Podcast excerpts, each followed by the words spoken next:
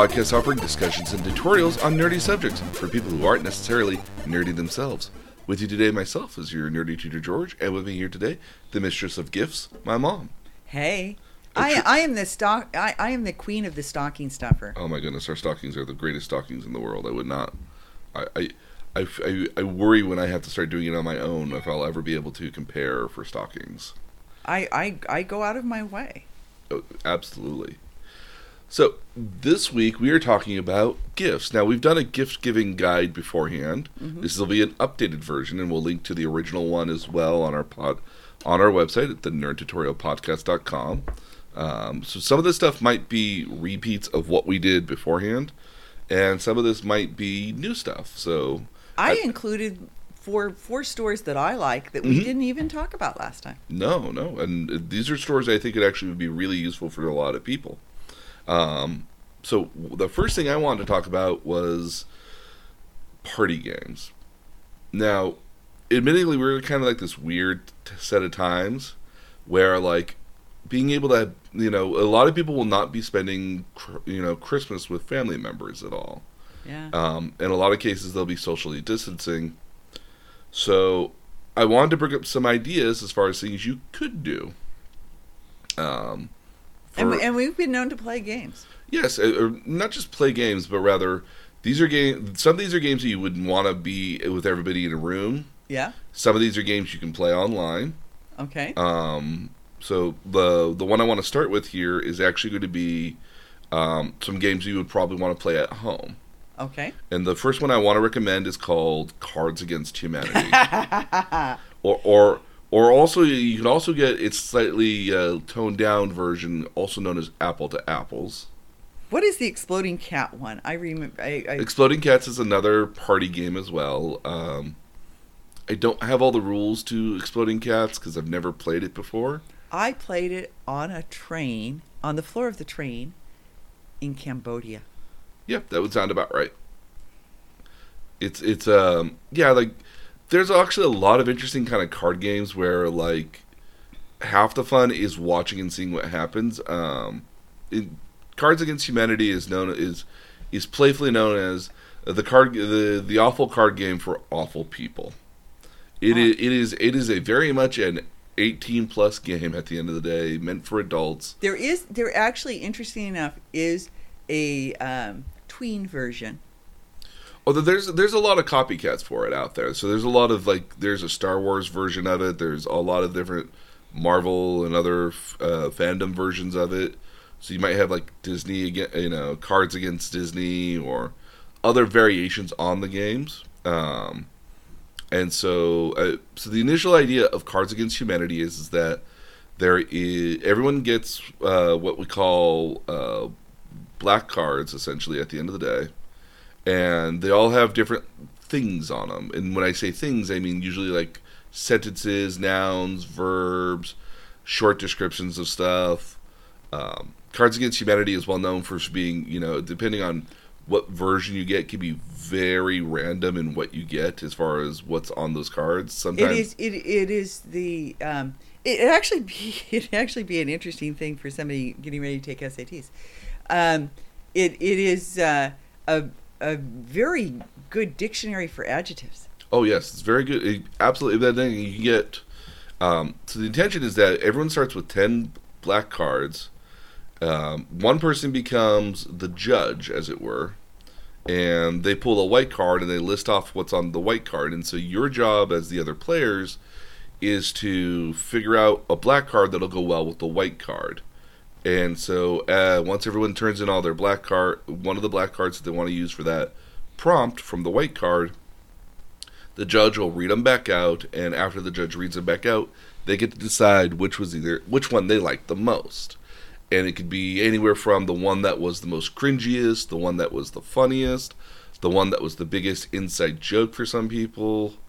Um, and so, and and the intention is that whoever win, whoever had the best card, gets to, you know, they get the white card, and at the end of the game, whoever has the most white cards wins. Now, you can have house rules, and you can say, you know, You have you end up you end up having to have yeah, you end up kind of having have house rules. Um, and it's it, this is a game that works best when you have at least, I think, five or more people. It's good. It's a good because game. you pull one out for the judge. you always pull out one for the judge, and if you had like four people, the choices then become just like three. I think five people and more would be the best would be the best way for this in a lot of cases. Um, and it's it's I've had a lot of fun with this game being very random. It's it's a game I have all the expansion packs for, and they have various expansion packs. So they had like a political expansion pack. They've had a There are a bunch, food. and you can combine expansion packs and end up with some pretty interesting.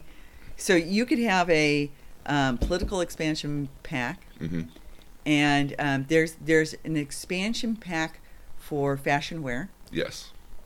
and um, or you can combine the the um, expansion pack for fashion wear, which has references to Louis Vuitton and other things, um, with a political pack. There's there are all sorts of combinations for the expansion packs that make the game really interesting. Oh yeah, and and the what's nice about this game is that the base game itself is really not more than twenty five to thirty dollars. And the expansion packs are like fifteen. Yeah, and the different expansion packs, which usually include about another like thirty to forty cards, uh, typically are about ten to fifteen dollars each. There's cards against Disney. There's cards against Disney, yeah, and then uh, there's cards against Star Wars, cards against Harry Potter. Um, there's a, uh, cards against Game of Thrones, so there's a lot of variations on um, the different various variations to this game. Now, I mentioned apples to apples because it's kind of like the I wouldn't call it the childish version of this game, but it's if you wanted to play this with you know m- elementary and middle schoolers and maybe even just high schoolers and you didn't want to be raunchy about it apples to apples is just as good as a version of it um, which is a little bit more lighthearted and um, I, I, I'll just be point blank that the again when they say Cards Against Humanity is a horrible game is the horrible card game for horrible people like a lot of the phrases and terms that are in those cards are instinctively like crude mean They invite. They invite some um, choice choice again it's double choi- entendres and double and, entendres choice yeah. you know choice of things there's literally a card that's just poo and and the variations on just that one word Yep. so um, again I, and, but and, and then I'll turn around and I'll say this: it's actually not a bad game for a place in which you don't know very many of the people. yeah it's a great because again i mean like you don't need to laughter i think is one of those things that works great with everybody Yep. and i don't think that at the end of the day you can ever go wrong with um finding fun ways to laugh even if you don't use it i mean it's one of those games in which i really wish i could have i could bring to work with me and just say hey we're just going to play this game for like you know we're just going to play like two round go rounds here for an hour and we'll just have fun and we'll get to know each other and i think it's Yeah. a great great Yeah. it's a good building element now again your mileage may vary with the with the people you work with in this game but Well, yeah. So so it's probably not PC enough for work. Although I agree with you, as a team building thing of, of just breaking the ice and mhm, and being real, yeah i think i think it would be a fun game it'd be a fun game. I I um, have played it with um, several couples where I knew the wife well because I worked with the wife, but I Mhm. didn't know the husband, and and in that particular instance, it worked really well because after a glass of wine, everyone gets a little tipsy and then a little more tipsy, giggly but yeah, it, I more mean, giggly yeah, relax. I would say relaxed. Um, I I think it's a really good icebreaker game. Oh, absolutely. Again, uh, there's a before the COVID, there was a, um, a quarterly uh, board game night that one of my friends hosted, and I would often go there and not know anybody there for the most part.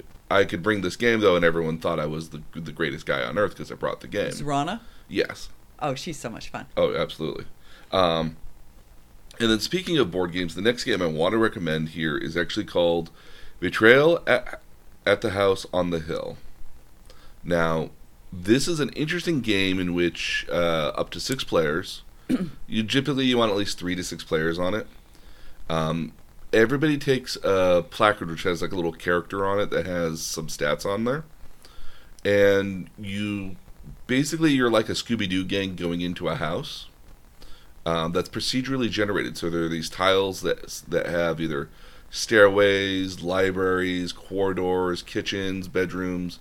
Um, so if you go, so you start in the lot, you start in like the foyer, and then you have the option to go forward, backward, forward, left, right, and then if you go to the right, you put down a tile, and it might be, oh, this is a this is a kitchen that has like three different en- entrances to it. So you can lay it down whatever way you Oh. want. But every single time you lay down a tile, you make the house bigger and bigger, and what you basically start doing is you start preceding what they call a haunt. And so you have to roll So a- not like Clue. not not quite like Clue, no. So, what's interesting about this game is that um, as you build out the house, you have to roll dice, and so the dice will tell you whether you're safe or not from a haunting. And so, as you proceed to build out the house, eventually somebody's going to roll. Uh, again, based on the number of times it happens, the the percentage keeps going up, so you have to get a higher number constantly. So at first you have to, if you roll a two, you start the haunting at the first time, but Yeah. after like eight or nine times, like you have to keep rolling like a ten and above to stop to stop the haunting from happening.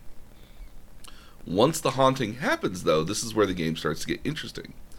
So that person has to then leave the room temporarily. They have to go into the next room, and they get a booklet that says, based off what number you rolled during the haunting, this is what this is the new way you get to play the game. And so you, in a lot of cases, you might become uh, a Frankenstein that has to actually catch the other characters and beat them. But other character, but the other characters also get a new set of rules as well, and that's how they defeat you. And so that those rules might be: we have to find certain keys in a room. We have to find enough keys to open up the last room to turn off the power for the Frankenstein monster, or something along that. So it might be that like you come back and everyone now knows you're the bad guy in some sort of way and that you have a new way of playing the game that they're also semi aware of the, the rules for it as well. You're you're semi aware of what their rules are too. So So you end up with maybe like a Laura Croft type type character and a so like you- so like some cases might be like Frankenstein has to haunt people. Other things might be where now your job is to not to get the other people, but to actually get the keys for yourself and defeat them. So now maybe you so might be- nobody knows what what anybody else's job is. they have a vague you get a you get a vague scenario so you get like a scenario of what's happening and so you kind of understand what's going on um and so the intention there might be that you might have to eliminate some of the rooms that the other that the bad guy is able to go into or the good guys are able to go into and by eliminating those rooms only you're able to get into those and they have to roll a certain amount of dice to get out of them so that way you can go and catch them um, so the game changes based off of what the hauntings are and what and how you go through it. So you can play variations on the same game multiple times without ever actually repeating some of the scenarios. So it's always different. Oh, that's pretty cool. Yeah, and so it works out. It works out pretty neatly in that sense that um, one person always gets to kind of be an extra kind of different person in a lot of cases and have special rules. Um, but then other people get to play new rules as well. So the game constantly changes. And there's been um, expansions packs for this as well, which have also added to the house uh, labyrinthy sort of tiles, but also new hauntings that can happen as well and so you get the ability to play a, a singular game at the end of the day that has multiple ways of ending up it playing out at the end of the day. So no two no two playthroughs are ever going to be the exact same. And, and and what is that called again? Um, Betrayal at, at at the house on the hill. Okay. Um, and, and again, we'll put all the links for the for things you can get these at online, um, because if because I find it because I find it super interesting because I, I I find board games super interesting because again like it's such a there's such a in, Oh, there's like there's Mysterium. And there's Mhm. there's now one called Pandemic. oh yes I well I I was I was sure something like that was going to come out Yeah.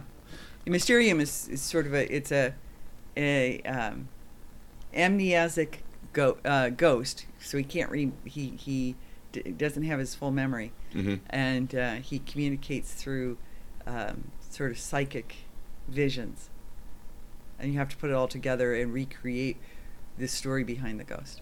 oh that's interesting Neat. Yeah. It actually, it actually is. Um, uh, you know, so so it's uh, that would be that would be interesting. yeah, because how people interpret it, interpret these visions varies from like person to person. So it's pretty, it's pretty cool, and that's Mysterium. Mysterium. M Y S T E R I U M. I will add that to the list here. Yeah. The next one I wanted to talk about, which is one of my personal favorite games, because I find it. This is something you could play as an icebreaker in an office. Okay. This would this would be a great way to do it. It's called the Resistance. We've played this once before. yes, we have. Um, so the idea of the Resistance. Now, there's variations on this game um, in multiple different ways, but this is the fir- the Resistance is the original version, and it's very, it's very, it's very easy to get. You literally get it for free on your phone. Yep. Um, and play it with a group of people. The intention being is that it's some version of the future, and you are a part of a resist. Everyone is a part of a resistance cell, trying to beat the corporation at the end of the day. However, the corporation has sent spies into the resistance to foil their plans. Now, the resistance is supposed to uh, take out to undertake missions that are intended to um, sabotage and weaken the corporation. But the spies can kind of get in there and mess up the the mission so that they fail at the end of the day. So the job of the resistance is to win three out of five times and get at least three missions completed for to to win the game versus the spies have to stop at least three missions in order for them them to win the game. And there's usually always at least there's always more resistance members than there are spies. But the fun part about this entire game is that nobody knows who the spies are with the exception of the spies. And it's and so it's a game of I was try- a spy one time. it, it's it's a game of trying to figure out who's acting suspicious and who's not acting suspicious and why they want to go on missions and why who doesn't want to go on missions. Who's overly eager? Who's overly eager? Who who's being quiet this time when we're discussing? So um, so people go on missions. Uh, a person decides who gets to go on missions, and if they if if nobody if we can't all agree to that we go on the mission, then it fails, and then goes to the next person clockwise. And if we go around an entire revolution, that mission just fails in general Well, because yeah. we weren't able to choose a group of people to go on it. So it's a lot of game of working with everybody else to convince them that hey, this is the right way to go versus convincing them that like no, don't go that way that they're all traitors over there or that person's a spy. And I've had just the most fun playing this game at the end of the day because it's simple and it's easy and if you're with a good group of friends, like it's very easy to just be able to to to stand up from the table and like I know you are a spy. You are always a spy. You are a spy. And what was great about that time was that the fourth time I did that to that person because she kept being a spy, I was also a spy. So I was able to um, dissuade. Uh, I was able to dissuade people from thinking she was a spy at the end of the day because like because I, was just being me constantly doing that. Um, and, and again, the resistance is a very simple game. You can probably get it out there for like twenty bucks if you want to get a, a hard version of it, uh, a, a physical version of it. But I tend to find that it has a lot of pieces to it that don't necessarily make sense, um, or don't make sense initially until you play it enough times for it to be repeated enough for you to know what the pieces are. And the cell phone version of it, I think, works a lot better um, because you can easily access uh, the nodes on the phone and just kind of pass it around to everybody. Yeah. Um, so that works out much better. Um, also, would probably work really well on like an iPad or a tablet of some sort as well. So, uh, again, so that's the Resistance is a fun game. Now, if we want to get start getting into games in which you don't have to be around other people to play them because we are in a pandemic and we are trying to be socially distanced, Mm-hmm. um, the next game I would actually recommend is a game called Among Us, which is kind of in the same vein as The Resistance. Um, Among Us is a super simple game at the end of the day. Um, that's available on PC on Steam. It's about twenty bucks. I want to say for twenty bucks. So we would assume that each person has to get it, which could be a little bit of a barrier. Okay. But if you just want to have a fun game night at twenty dollars, is probably very doable.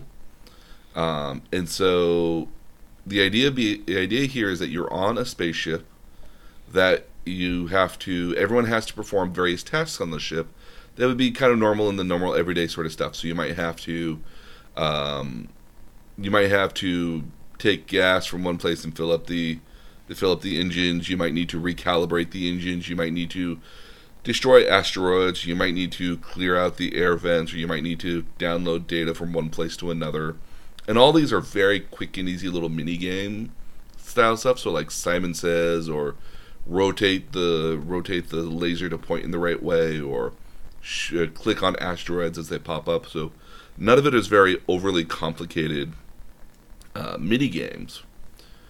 Um, and the entire idea is the crew is meant to um, complete all the little mini games for them to be able to survive at the end of the day for their ship to survive however amongst the crew are uh, two um, uh, I forget what the what the term they use are. They might either be invaders or imposters. I think is the is correct term. And these imposters have the ability to. Uh, it, not, not mind you, it's a big ship, so nobody can see what other people are doing Yeah. unless they have line of sight. So you like you can't look into what another into the next room and see what somebody's doing unless you're at the door and looking into the room. Um, and so these imposters, what they're doing is they are sabotaging the ship. So they might say lights out, and so they might reduce the amount of visibility you can see, or um, they might have set the self destruct button, and you have to go and stop it. But then the um, but these guys, um, their job is to actually to kill the other members. So how many people do you need? You can have up to ten people in this, and if- Well, well, it's the smallest group you can have. It was the small, uh, the smallest group you could probably do it with like five or six people. Um, it gets to be a lot more fun with with a lot more people. So ten is the Now, max. now, size. do you like like say okay? So we're all going to play this at eight o'clock. So yeah, you would all kind of agree to when you want to play it, and then you would log you would log on to the game, and then you can go to a you go to a you can go to a, a private room to play it in. Um, so you would give out the code to the other people and say, "Oh hey, this is the room that I'm in," and you would all kind of join the room and you would play it. Um, so the idea is that the um, interlopers or invaders are meant to go and uh, or sabotagers are meant to go and kill the other players without being seen. And when somebody comes across a body, you can you can call an emergency meeting. And at that emergency meeting, you have to figure out which one is the spy or the interloper or whatever it is.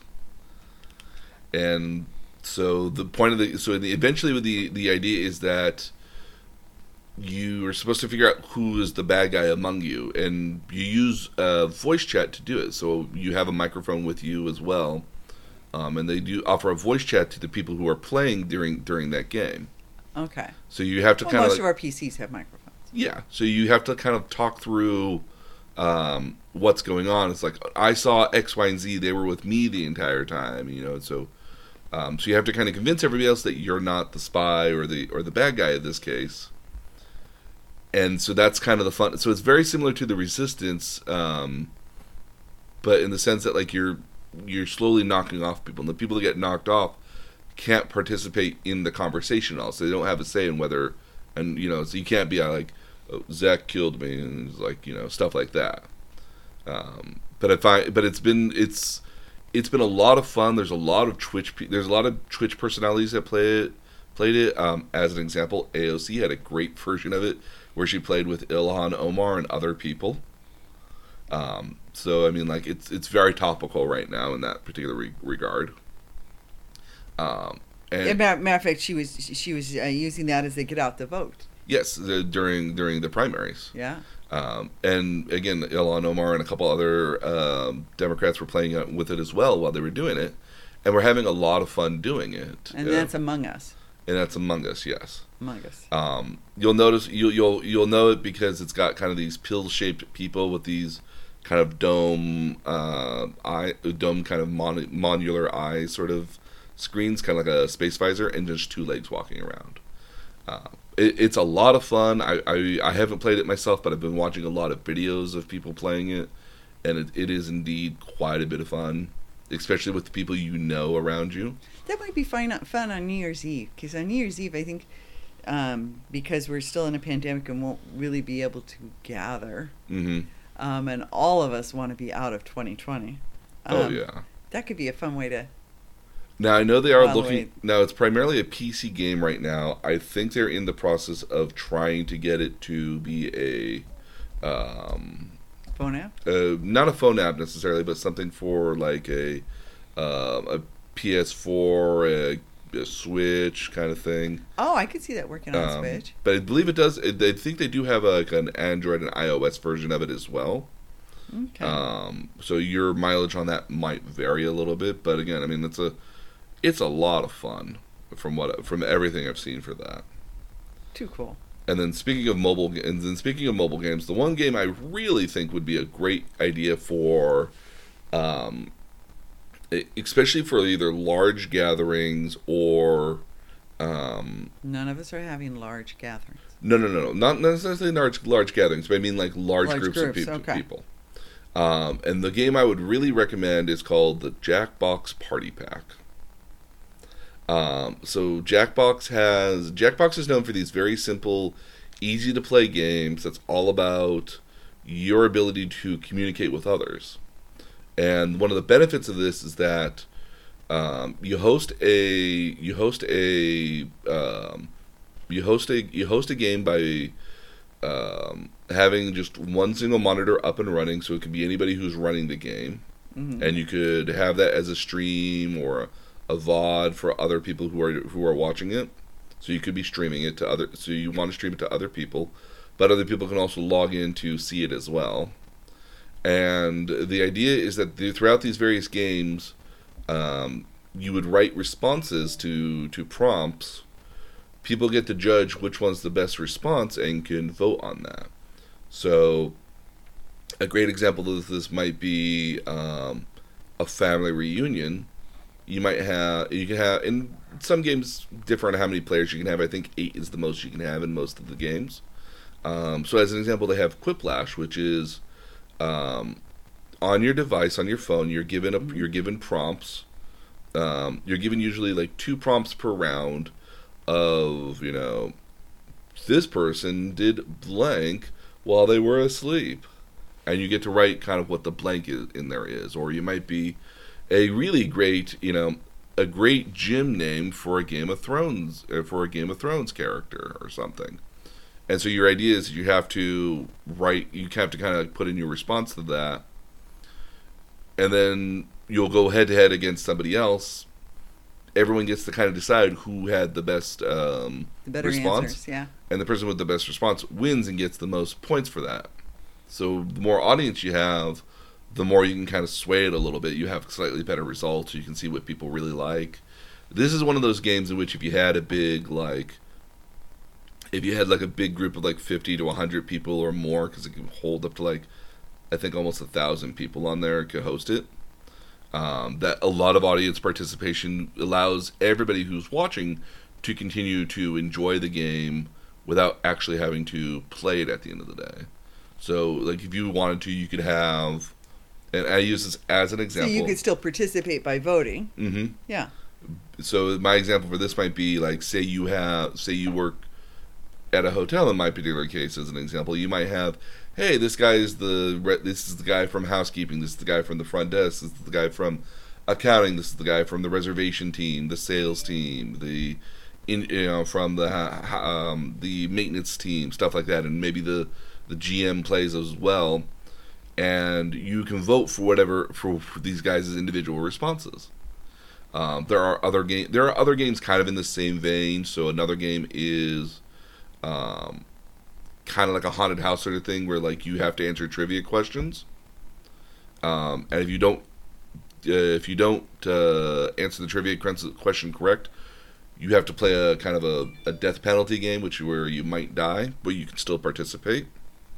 Um, another one is called is called Break the Internet, where the notion is you have to um, write prompts for for other people based off of what they gave you to begin with. So they might say like, you know, girls, you know, a bad response for Girl Scout cookies, and so they might have a quote, and then that quote gets give, gets given to another person who then has to make it, who then has to write like a, a headline for it to make it sound to make that other person sound really really horrible or really really bad.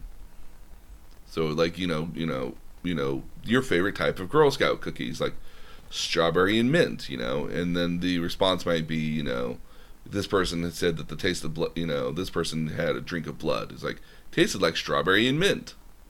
So the idea is to kind of make fun of other people in that particular case.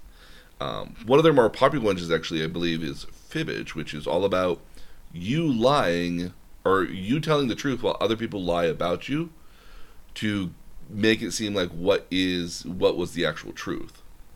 So it might be like, you know, hey, like I've never done blank. And then everyone else's job and your job is to say what the truth is and everyone else's job is to figure is to write what they think the true answer is or what would be a funny answer to it in order for them to get in order for them to steal the points from what is the actual thing. So Okay. it's it's also a really great, um, just a great party, just an icebreaker, game because it lets you learn about some of these people as a result. Um, and I think in that particular case, it worked great into the corporation because you could have somebody like you know the GM or the head of housekeeping or your managers kind of like take part in that. Um, and again, this is a game that you don't need to all be in the same room for. In fact, you could, you know, a lot of people play it from around the world and watch other people play doing it. Uh huh. Um, or it's also a great game for like a bar, for like a bar night, even because you could have people, you know, you could have everyone in there play if they wanted to and see responses on the screen at a restaurant or a pu- or a pub or a bar or things like that. Um, so again, the Jackbox Party Pack has um, a couple different variations on it. So um, they have seven different versions of it. Each are about uh, twenty-five to thirty dollars each, and you can get other. You can get kind of. They give you a little bit of a discount if you buy like multiple packs at once. So they have different. They have usually anywhere from four to five games in each of them. So if you buy one pack, you have five or six different games you can play at any given time. That's pretty cool. Yeah, so there's a lot of games built in there, and that's this is what I think is one of those great games you can play at um, with other people all at once. Um, but not ha- but if you have a person that's you know a little bit shyer, you can have a lot more um, anonymity to it at the end of the day. Yeah. But definitely a great game. So the next thing I wanted to talk about, we are in a interesting point in which we have new video game consoles coming out this season. Oh, really? Oh yes. So I figured it was important as Christmas presents that you might you might be somebody might be interested in getting a game console for somebody or maybe even purchasing one for themselves. Um, so I want to take just a brief moment to talk about those because I think it's interesting. Um, and so the and so there's going to be a new PlayStation 5 and a new Xbox. Um, the new PlayStation is the PlayStation 5. It looks like an office building. I, I, I and I mean that in the nicest. Okay, I gotta look this up. Yeah, I, I, I, I will I will have a link of it on the podcast here. PlayStation Five. Yeah, so or if you just type in PS5, Oh, okay.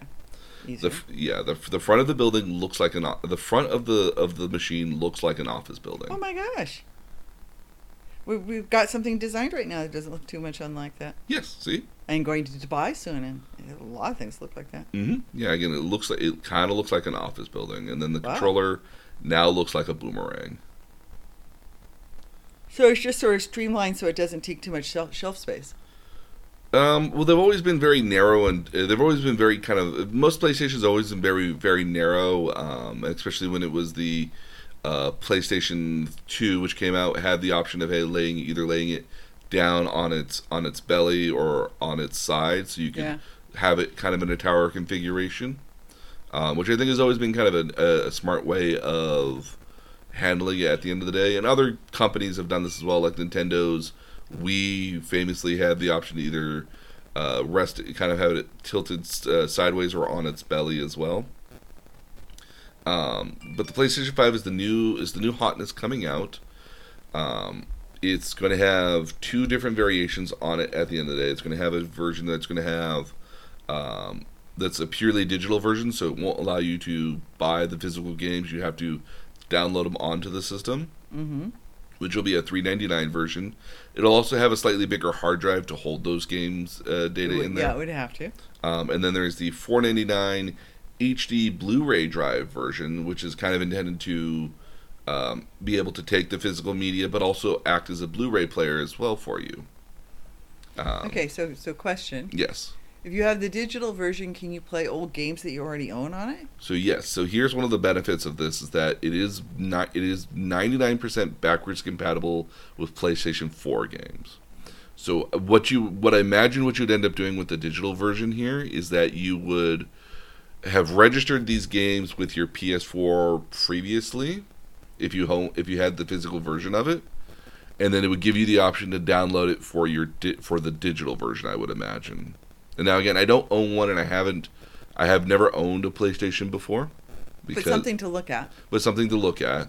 Um, so this is how I imagine it would probably be done because again, if the intention is that they're backwards compatible, you should be able to download a lot of these games. Which, in a lot of cases, especially with the PlayStation 4, Xbox, and even the Switch, there's a lot of the games in which you could go out there and buy the physical game for, but you could just easily as download it as well. Yeah. Um, the Switch Lite, is an example, is is um, the Switch, as an example. I don't actually own a physical. Uh, I don't actually own a physical copy of Animal Crossing at all. I downloaded it. There, there's something I don't own the physical. I downloaded. I forget which one it is. It was though. Sonic. Okay. Yes, it would have been. Yeah. So, it would have been Sonic Mania. Um, and so while you so there's a lot of games that are like that now, where again, if you had registered it and you had purchased it through the PlayStation Network initially, you should be able to re-download it on the PlayStation Five. So like iTunes, it knows. Yeah, very similar. Yeah, so you would just you would just take one account and merge it to the next, essentially. Um, and then like um, and then so with the PlayStation though, it is going to be a very beefier version of a PlayStation 4. So a lot of you, your older PS4 games will just play better. So they'll run better, they'll run faster, they'll load quicker. Um, especially maybe in a digital versions where it's not having to um, read the physical disc to get a lot of that data on there, which is Yeah. not common as much as you'd think anymore these days. Yeah. Um, I remember video games having a very long load time when you had to put the disc in. Yeah. Um, but I actually don't recommend buying a PlayStation 5 right now. Um, if you remember back to our conversation of the killer app, which is the Yeah. the application that's you know the Really app, the sells game, it for you. yeah, you know, like Super Mario was the killer app for the Nintendo. Um, Sonic the Hedgehog was the killer app for the Sega Genesis. Tetris was the killer app that came literally with the Game Boy. Was awesome game. Uh, most people's first ever experience playing Tetris would have been on the Game Boy initially too. But there's not really any big PlayStation 5 games that are like, oh my goodness, I have to go out and play that. Um, right now, at least a lot of the games that are coming out right now for the PS5 are either remasterings of previous games, so like Spider-Man, um, Spider-Man. I, for, I forget what the tagline was for it. So there was a Spider-Man game that was really, really good. This is the remastered version, which also includes more characters in it. So, um, so there's a remastering of Spider-Man, and there's a lot of the other games that are might be new for the system, but they're not. But they're ha- not anything you haven't played beforehand. So it's like Call of Duty, like five, and I'm making up that number because I don't know because I think there's Yeah. actually because I think there's more Call of Duties technically. But I mean, they're not they're not necessarily any new games that you wouldn't haven't already played before. A lot of them are just the PS5 version of it. Okay. So they'll look nicer and they'll play a little bit better. But if you already own them on the PS4, it's not really going to be You're like not getting a lot. you know, you're not going to get a huge thing. You're you're buying what is essentially at this time an investment, with the notion that like there may not be a lot of them out there right now because of the pandemic. They had to shorten the amount of productivity you would have had in factories, warehouses, building chips and such like that. But if you didn't want to have a Blu-ray player because you're mostly using Netflix, but this came with one, and Mhm. that's pretty convenient because then you you're you're getting two things off your shelves. Yeah, I mean, it, the PlayStation 4 had a Blu-ray player in it as well. Did it? Okay. Yeah, I mean, I like that idea of, of combining the technologies. Well, well, again, and this is what made the PS2 the the best selling game console of all time, was because when it came out originally at the price point of two ninety nine, it was also a DVD player, yeah.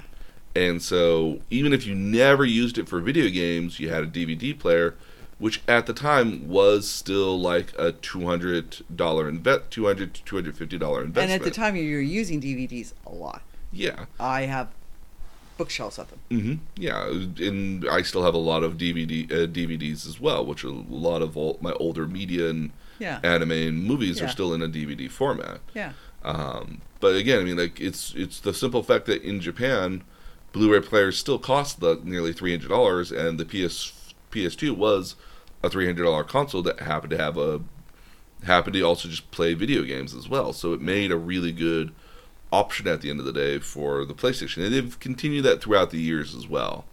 Um, but that's if you get the HD Blu-ray drive version. You know, so it'll play the HD Blu-ray uh, C- um CDs at the end of the day. Um, but again, so right now, like I admittedly would not recommend buying it right now because there's not really any sort of killer thing for it. If there was a new God of War or a new Spider-Man or another really big exclusive title that would be coming out sometime between now and Christmas, I might say, or even at the beginning of next year, I might say, you know, buy it now to wait for this new hotness that's going to be coming out. So you have it. So you have it, but right now it's the right now you buy it with the intention of something will really interesting will come out for it eventually. Uh, it also works with your PlayStation VR. So if you had PlayStation VR, you can plug it in right away with the PlayStation Five as well, and so that's an option there too. Um, but again, unless you already have a PlayStation Four and you just need and your PlayStation 4 is literally on its dying breath uh, as far as because you've overused it or it's broken because you dropped it. Um, I probably wouldn't recommend the PlayStation 5 right now, even as an entry level sort of element to getting into video games, um, either for the time being. Okay. This, th- my opinion that this time next year might very well change because there might be. At at one point, I really considered getting a PS4 because of Spider-Man and God of War because these really cool f- uh, narrative games that looked really pretty and had a lot of great um, gameplay look, Yeah. gameplay aesthetics for it. For, but for right now, there's not anything like that on the PS5. Uh, the next one here is going to be the Xbox Series X. Now, I don't know what Microsoft's deal is here, but they need to stick with the naming convention and, and, and stick with it because they're not because they're because they're creating unnecessary market confusion. So you so the original so the lineage starts with the original Xbox, the Xbox 360, the Xbox One, or okay. Admittedly, I don't I don't play Xbox all that often, so maybe I messed that up a little bit. So let me just double check that real quickly. Well, someone will come along to correct you. Oh, I'm sure somebody will. I just want I want to you know I want I Yeah. want I just want I want to beat myself to the punch as best as I can.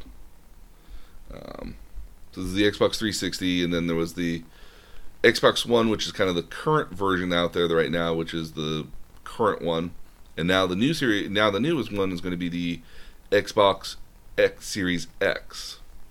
But Seems all- a little redundant. it seems you know it it is it's um i find it to be very silly in that particular in that particular notion um but oh no i was right i was right so again it was xbox xbox 360 then xbox one and now the xbox x x series or series x and series s so there's two versions of the new xbox that are going to be coming out here soon and I wanted to touch on this because I thought it was best to not confuse people who were getting who are going to get an Xbox. Okay. So, the new Xbox Series X is supposed to kind of bring in this notion of 4K and 8K gaming, which I think is not.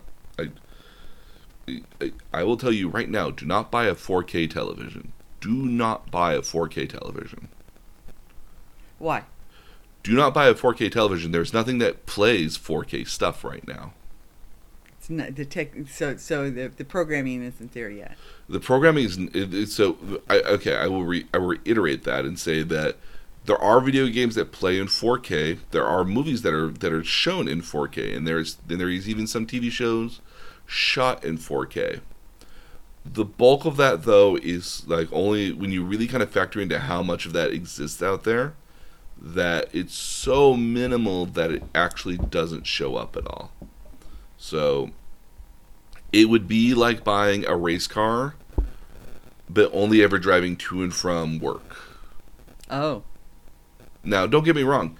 You're driving a really, really nice car, and it's really, really fast, and you're you're able to get to work really quickly, and it's it's a nice ride while you're getting there. But you're not going anywhere cool. You're not racing anybody. You're not you're not using the car for what it was intended for. And right now, there's just not enough media out there that would warrant a 4K a 4K setup um, at all. There's a lot of games that don't that um especially when they were designed were not designed for a 4K setup. So they were always designed with a um, 1080 1080 perspective at the end of the day. So while you could get a 4K television or you could get a 4K gaming system, yeah, they exist, but there's not. But again, most people are still kind of aiming for what would be common, which would be that 1080p or 1080i display. Yeah. yeah. So you the lowest common denominator in that respect. Um, and again, I mean, everyone keep again keep in mind 4K televisions are not new either. 4K televisions have been around since the beginning of 2000 uh, since kind of the beginning of 2012 2013 they've been around um, even up until like 2015 is when they started becoming more prevalent.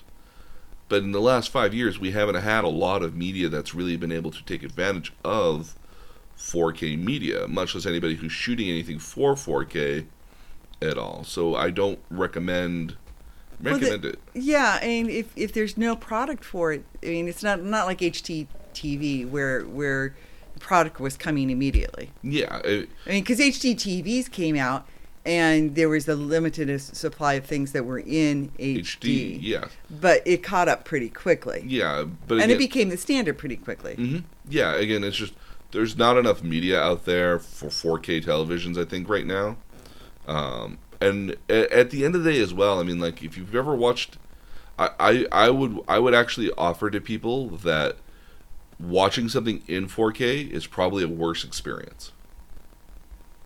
Yeah. And I, and and the reason I say that is that when you watch TV in a lot of cases, especially something that would take advantage of a 4K television might be, you know, The Hobbit, Lord of the Rings, these big visual spectacles, Marvel movies like I was watching watching uh, The Lord of the Rings in pieces um, actually on election night because I didn't want to watch the yeah, returns. Yeah, me too. I, I, I, avoided I avoided the election night stuff. I played. I started literally started a new character and just and was just trying to avoid the towns because everyone talks about it in town. Um, but yeah, for 4K televisions right now, I just um, again when you go back to the media in a lot of cases, you can see a lot of the wires, a lot of the small imperfections that would sometimes bring you out of a movie. You know, and there's so there's a lot of cases in which there is stuff out there that you would see, but that you're not intended to see because it's meant to blur by you so quickly. Um, it's one of the reasons why. Oh, that's an interesting. That's an interesting. It's it's one of the reasons why I remember way back in the day in which I in which I first started seeing like these super high definition TVs in which everything moved at like 60 frames a second. I hated the look of it because it felt unnatural because everything because again you would have you would have characters moving in a very distinctive sort of way, but then when it got to more uh, motion heavy, action sort of shots, everything was moving around you and whipping around you and went back to what looked like a 24 frames per second look, and it totally took you out of the picture. It totally took me out of the movie. I mean, I remember yeah. what I remember watching iRobot in the display at my at my favorite electronics store I was watching it and thinking, wow, this looks kind of cool, but it looks really weird as well. The, the human brain at this point here, we're most attuned to watching something at what we would consider uh, either 12 to 24 frames per second. Yeah. And so that means that there's 24 frames that happen over the course of that one second. of, t- of length of time. That's kind of what our brains are most well programmed for at this case. Like we we we know how that looks, how that feels. Even something being at like 30 frames a second feels off. Um, and so e- again, keep in mind, like even for an example, World of Warcraft refreshes at about 60 is refreshes at about 70 frames per second, and it looks really really nice and smooth when I'm playing it. Yeah. But it often seems a little too smooth for me, Okay. and that can take you out of the game because it doesn't seem natural to what you're normally expecting in that particular case. Um, but to re- rewind back to the Xbox series, because again, they're also trying to push 8K gaming, which again doesn't exist. Um, and, and and so it's I'm, I'm curious why are people pushing things that where, where there's not content yet because there might eventually be content. You There- want because you- there will be but the price for it will come down when there is content hmm But you, but again, I mean, in a lot of cases, uh, it's a chicken before the egg problem. Yeah. And I find until you can play it there won't be content yeah, but but there won't be content unless there's enough people out there to warrant the, the need for the content. yeah So all it takes is all it really really will take at the end of the day is whatever new Showtime, HBO, you know, limited series will come out that that they say we are shooting this in 4K, and which everyone's going to want to watch it in 4K, so you don't miss anything so you don't miss anything. And I think it's going to have to be something like that that really pushes that at the end of the Yeah. day, um, to to get you there. But keep in mind as well that that even when it comes to media, like it, HBO could very well have something in 4K, but if your if your cable provider can't give you the data in 4K, it won't do you any good. So you have to almost watch it online where you could get the data at 4K, but then you're going to start running into a problem with the amount of bandwidth you use. So like, Yeah. again, a chicken before the egg problem. Yep. But going back to the Xbox series here, there's going to be two versions of the Xbox. There's the Xbox X Series X, and mm-hmm. then the Xbox Series S, which is meant to be kind of like your iPhone S series. So you know how you have the original. You so let's say for example you have the iPhone 11. Mhm. I don't know. They're are they on to the 12 yet? I'm pretty sure they might be soon. But but you have but the X but uh, I, I didn't know there was an 11 Oh, so so let's say for example you have the iPhone 11. They usually come out with a budget version later on that has a lot of the same technology that is in the iPhone 11, but at a reduced cost, and so a little bit more I have an downgraded. So you have so you got the S version. I have an S Yeah, and there's nothing. And again, in a lot of cases, for what it's, you it's perfectly fine it's perfectly serviceable. Again, a lot of these cell phones are a lot of these cell phones. The S version is a perfectly serviceable version of the phone. Um, it's just with cheaper parts and typically at a lower point price point, but also not the most latest and greatest technology that was in the original. yeah So, um, so one of the big things I'm concerned about with the two different versions of, of the Xbox that they're coming out with is that there are going to be games that are specifically designed to be, is what they're calling it is optimized, and I use that in heavy air quotes, for the Series X. So they're meant to be played on the Series X because they're going to be So they'll be because they need to have volume in order to, to support the game. They'll play on something else, but Yeah. it won't be as good. Yeah, and so the, the I mean the big the big example is that the Series X S is going to have like a 512 gigabytes versus the one terabyte that the X series is going to have. It has a slightly it has slightly less RAM modules than the X than the other version does. Um, so again, you can play all the same games on it; it'll be perfectly serviceable. But the X, but the Series X is going to be the big beefy cousin. It's going to be the big beefy brother. You know, this is the Yeah. this is the high school quarterback, and you're just in the band. You know, Yeah. sort of, sort Yeah. of, sort of thing here. You know, I'm okay in the band. I'm okay with the band too. Um, but the difference actually kind of works out to be really rather interesting though. So um, the S series, which will be very comparable to the Xbox One as it is right now, is a 299 price point versus Oh. the versus the, the X series is a 499 price point.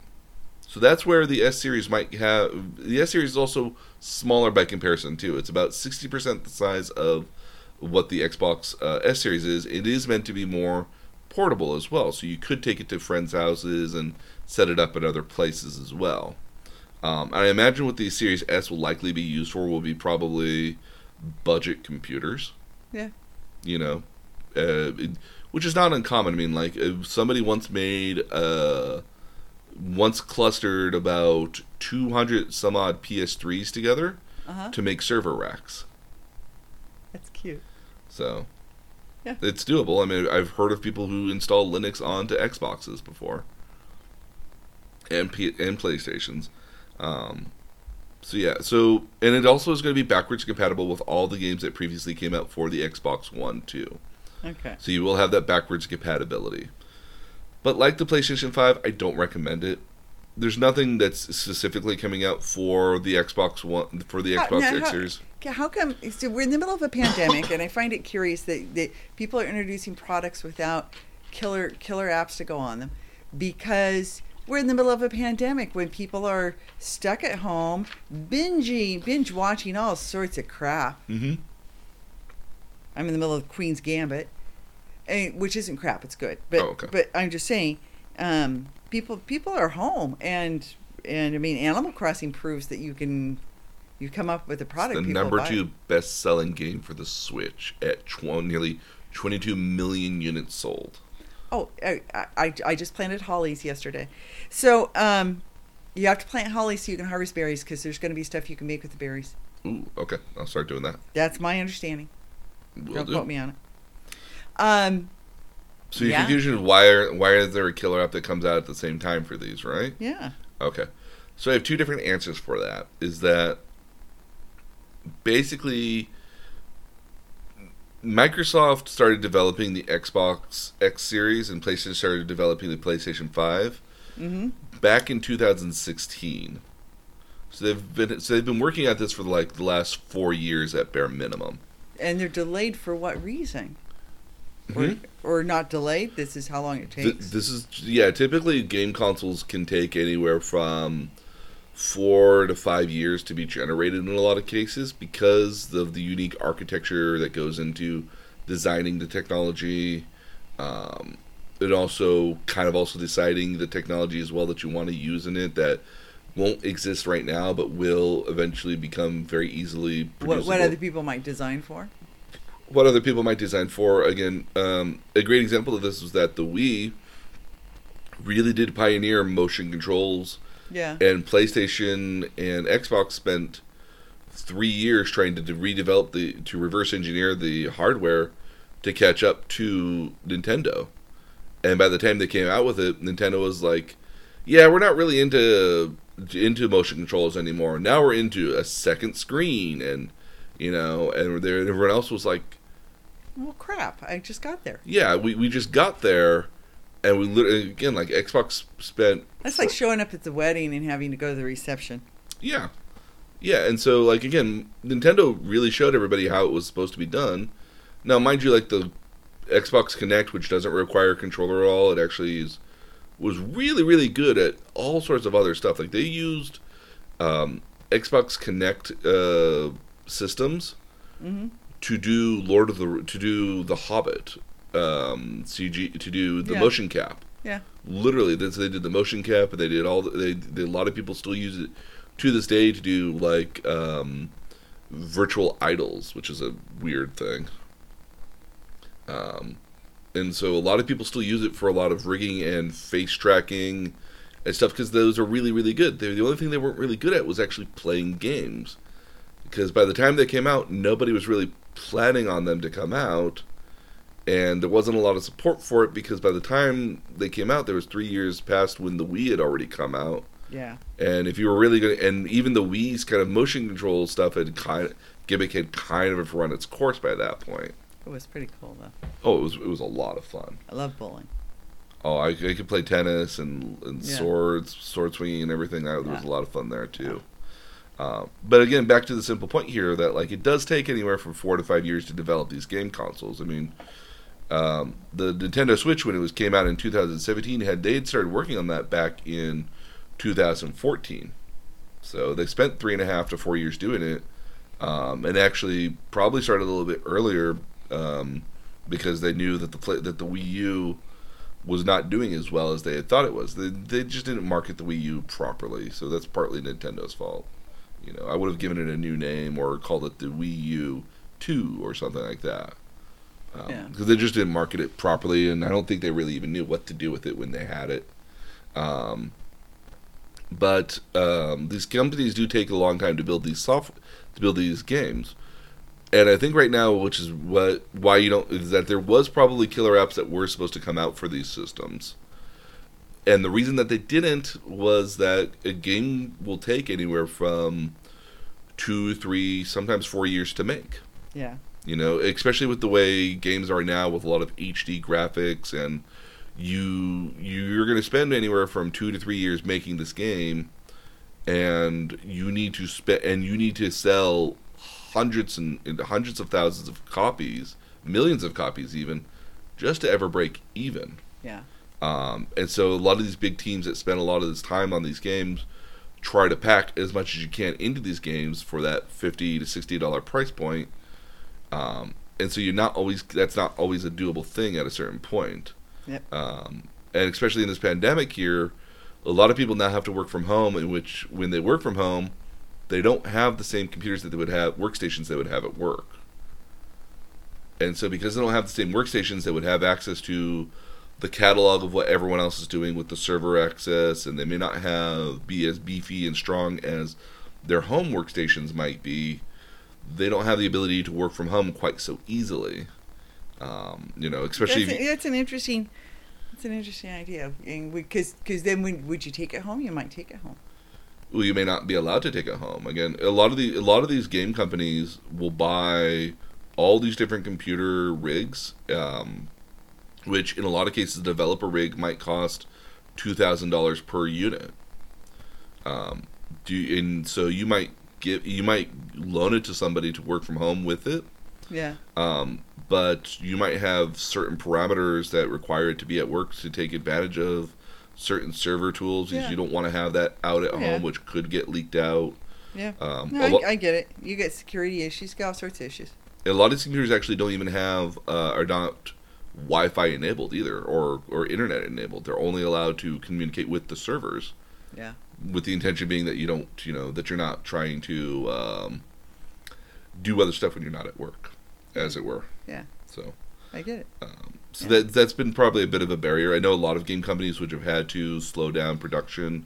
Um, World of Warcraft, as an example, was originally supposed to come out here last week. The new expansion was, and it's now delayed until late November. Yeah. Um, the, they're claiming because they wanted to do more balancing to the end game, which I would appreciate them doing.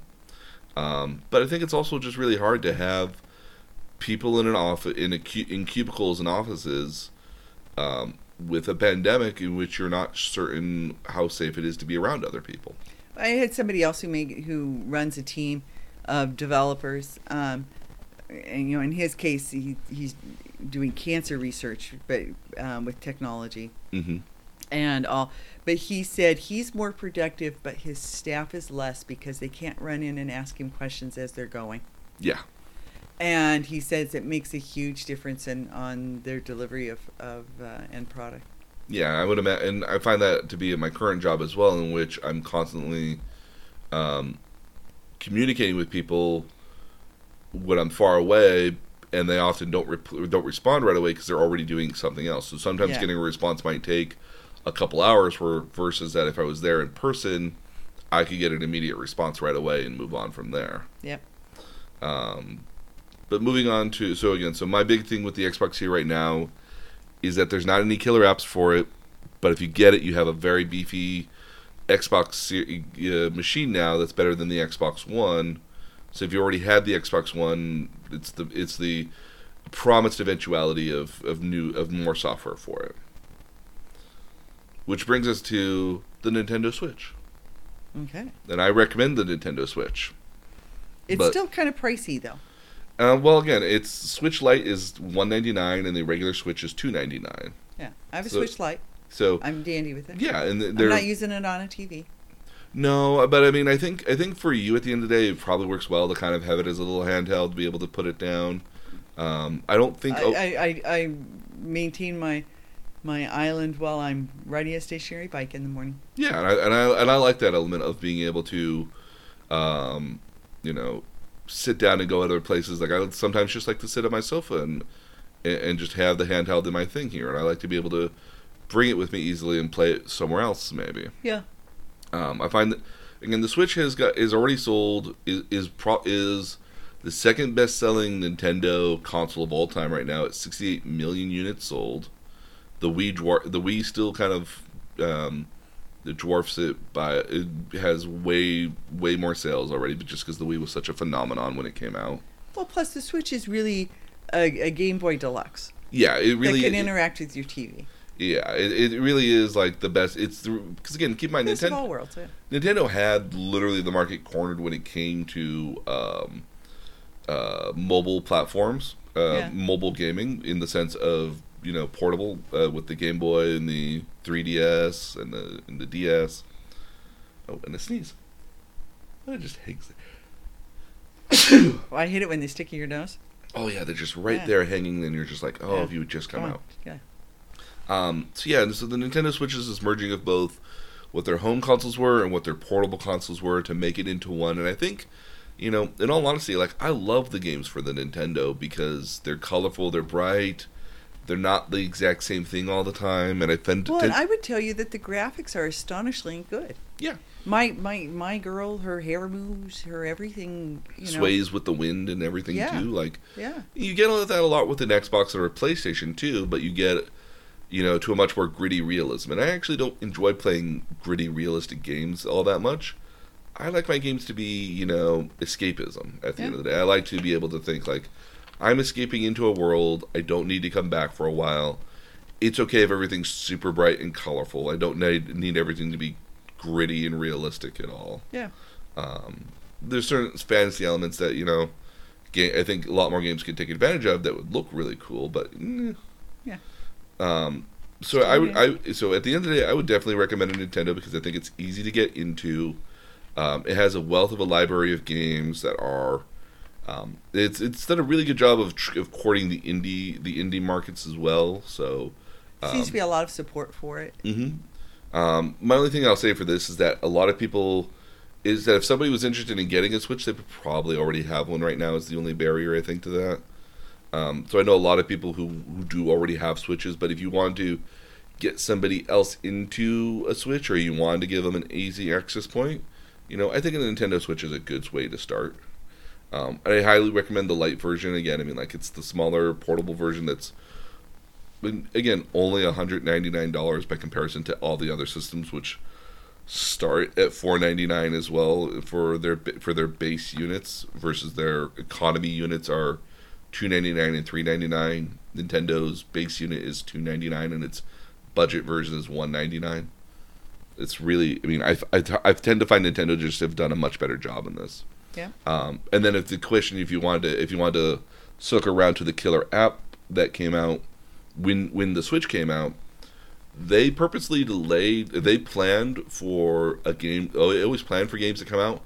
Nintendo does with their system Yeah. purposely so they have a killer app. Yeah. And so um, when they came out with uh, Zelda Breath of the Wild, that was the killer app for the the Nintendo. There were other launch titles that came out that Nintendo really made a point of doing. That's one of the other things. Sony and Microsoft have internal development teams for their consoles, um, but they tend not to really utilize them all that well. They tend to um, what's the right way of describing here? They they tend to because again their their games tend to focus a lot more realism and a lot more breathtaking spectacle instead of actual in a lot of gameplay and Yeah. simplicity in their gameplay. Um, and it's I mean even Nintendo does this as well too, but um, I find it I, I tend to find that a lot of the Microsoft and Sony's uh, in-house development for games it's kind of a secondary means versus where Nintendo it's their primary means because their Yeah. games really do sell on their first party titles versus PlayStation and Xbox primarily sell on their third party titles. Yes, Their yeah. their titles that come from your Electronic Arts, your your Projekt Reds, your um, Naughty Dogs, your other game companies that support them versus Yeah. Nintendo's games. You know, most people tend to buy them for because you'll never get another Mario anywhere else, and Mario's only made by Nintendo for Nintendo. Yeah. Although you can play them on your iPhone and Android, which I think is sacrilege, but Hey, hey, hey. I know, I know. Um, so moving on from gift giving guides, we want to, I want to circle around to Etsy Oh, because Etsy. So there is not a lot. There is a lot of nerdy things that you would be surprised that are on Etsy that you wouldn't think were there at all beforehand. Um, well, okay. So for, if you're doing cosplay, oh yes, cosplay. Etsy. cosplay on Etsy. Um, I Princess Peach. I got her crown. It's perfect. Somebody with a digital printer. Um, her crown, her earrings, and her, and her pin. Again, perfect replicas.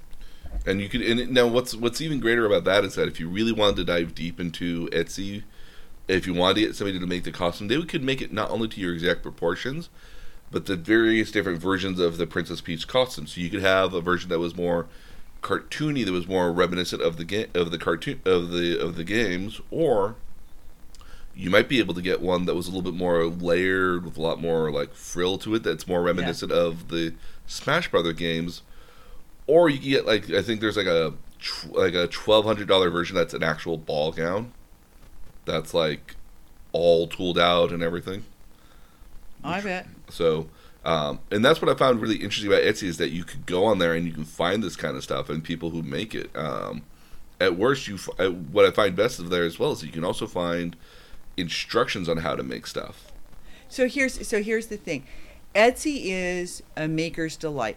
Um, from two different standpoints, I bought leather on Etsy yesterday, so I could salvage um, something of your of one of your brothers okay and and remake it for them. mm-hmm.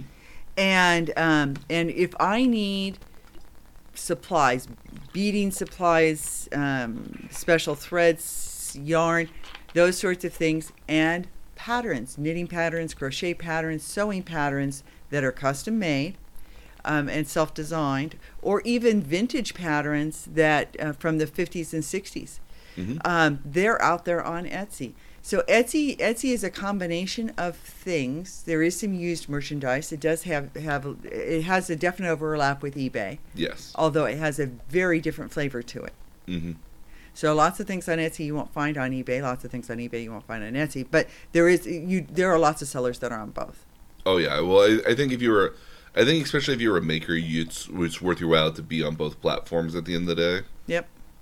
Um, just because more visibility, and, and mind you, like I've shopped on Amazon before, and seen people who sold stuff on Etsy on Amazon as well, like the exact same items on there too. So it's not a so again, and- but and I and I and I, I will say I I'm a seller on Etsy as well. hmm I, I make bike bento bags. I am I am bike bento babe. Bento bike, bike bento babe. I, I always forget bento bike babe. It's bike bento babe. Um, and uh, I make laminated uh, uh, bike pouches for your bike. Yeah, um, and, and, and handlebar bags for for uh, walkers too. Um, it's a very popular item. Um, anyway, um, and and you know a lot of the a lot of the supplies I need are, are on Etsy. So it, it is from both from both uh, Vantage points. points. Yeah, um, a tremendous place. You you can find. You know, I, I like eBay better for finding used um, Used items or items used that used Green Power Rangers. Or I, I Um, like I like I like eBay because if I wanted to find something that I know was probably discontinued, it's probably going to be there on eBay. If I wanted to find something that I uh, I can't find in the store, my next place is to go to, to eBay to look for it. But if I wanted to find something that I knew um, somebody would either have to make or would need to make at a certain point, I'd probably go look on Etsy. Um, but I am I am time- wearing a face mask lanyard that I found on Etsy. nice. Okay, so it's got got two clips on it, and it, it um, clips onto your face mask, so you can hang it like a pair of a pair of sunglasses. Um, so that so that when you take because you take them on and off Do you really take them on and off though? the mask? Yeah. Yeah, Okay. yeah. If I'm if I'm in a restaurant and I'm eating, I don't want to put it on the table. Okay, that's fair. So this is easier. Or if I'm wa- the big one is if I'm hiking, I don't want to be taking it in and out of my pocket. Yes. Because we're getting And I- crumpled or forget it. Yeah, or, I- I or it falls into- out of my pocket. I walked into a store one. I walked into a store, the grocery store here, uh, at some point uh, this week, and like I walked in, I moved like I walked in a couple paces, and I looked around and was like, oh crap, I forgot my mask. I went back out to my car and grabbed it and put it back on before I came before I came back in. I was just like horrified to myself. I was like, no, you're better than this. What were you doing? Well, see, see, now if you left the house with this hung around your neck, then you wouldn't forget your mask. It'd be right there. That's very true. Yeah. So, but my point here is there's things you didn't even know you wanted. Oh, I, I so I've really been into a game called Arknights here recently, which is a, admittingly a gacha game for 2D waifus. Mm-hmm. Um, and admittingly, I'm not a very good player at it, but like it's one of those games that has these instantly, instantly, immediately sort of cosplay options there. There's so many varied characters that like it's a it's a cosplayer's delight to want to to to look at some of these characters, and a lot of the characters um, have this kind of semi-urban sort of look to them because it's kind of set in a post-apocalyptic future version of the future that's not too far away from ours. So there's a lot of uh, like slouches and kind of sling jackets and trench coats sort of things with a lot of So, belts so if you buckles. wanted to go on eBay or on Etsy and type in steampunk, oh yeah it would give you much better return results Than than eBay. Than eBay. oh yeah and, and and again i mean you could even simplify it down to like i want a steampunk hat or i want a steampunk goggles Well, or, and you have a choice, and you have choices on Etsy as well. Mm-hmm. Um, You can choose that something's handmade. yes You have filters, so you can filter between supplies, finished product. There's like three big filters, well, uh, well a lot of and and then you can further filter to handmade. Yeah, and then there's a lot of sellers who also will sell you. Uh, if you, for example, if you want to get your Princess Peach gown, some people might sell you. Oh, do you just want the raw files for it? Do you want an actual item that's unpainted, or do you want a version that is fully painted? Do you want one that has all the glitter and fancy finishings to it as well? So you- different levels, and it'll be the same seller. Yeah. Year, years ago, um, because I do the AIDS ride, Mhm. and there's Red Dress Day, and years ago I found somebody who made um, lycra clothing. I don't know how best to describe that. Um, and and um, and and sent them a note and said, "This is what I'm trying to do. I need this outfit for this person because I, I, A- April got a jumpsuit, Mhm. a a a a, uh, The lycra jumpsuit. a, a glitter lycra jumpsuit in red. Oof. And then, so I got that for April, and then I made her a shiny pleather uh, work apron to go over it. April's a bike mechanic um, for Red Dress Day, and um, and um, and then I had her make me a um, pair of leggings and a sh- and a shirt so I could go as a dragon. So they had glitter red scales. Ooh. And then um, I, I bought some extra fabric from her so I could make a um, helmet cover that had spikes on it. I went as a dragon. So that's one of the things I did want to talk about when it comes to Etsy is that you if you find somebody on Etsy that you like their stuff but they're not selling something that you really kind of want um, that you're not seeing anywhere else, you can communicate with the with the maker to ask for custom stuff. So you can add, so you can have custom orders, and in a lot of cases, a lot of people, um, so long as it's in within within their wheelhouse, are actually very interested in branching out and having somebody who would be you know, who would be ordering something like this. So that would give you a reason to add new tools to your kit or have new designs that you can put up there. Um, and especially if somebody, one person was looking for it, who's to say 20 other people may have not been looking for it Oh. either or variations on it. The story of the handlebar bag for a walker. hmm Somebody reached out to me and said, "I see that you have handlebar bi- bags for bikes. I, I want something for my mother's walker. Is this? A, I and I really like this print that you have. Could you do this?" Hmm I said, "Sure. Send me the dimensions of the walker." So from there, everybody in the retirement center that this woman was in for for weeks afterwards i was getting all these orders for handlebar walk you know uh, handlebar bags for walkers from all these people who lived in the same um, retirement resort i was sending them all to the same address just different units um, and and everything but i got a, i got a kick out of it because all my proceeds go to my aids ride Yeah, and so, so, so it's super yeah, and so and again, that's a that's an avenue that you may have not had originally. That it's because somebody reached out to you. Now you have a brand new thing you can sell in there. yeah That probably sells like gangbuster gangbusters once one Yeah. person sees it in an area. exactly Um, so what I will say, what I will say to this though, is that um, do a little bit of research on the person when you're asking for stuff because there are some people that are very popular and may not be able to do a custom order. Um, but also try to stay within their wheelhouse. So, like, an example, if you see somebody who does a really good job job at making like cosplay boots, don't ask them for like you, you may not they may not be able to do other stuff beyond shoes. Like you know they might you Shoes know are their thing. the shoes are shoes are their thing. They may not be able to do coats or jackets or, or shirts or something like that.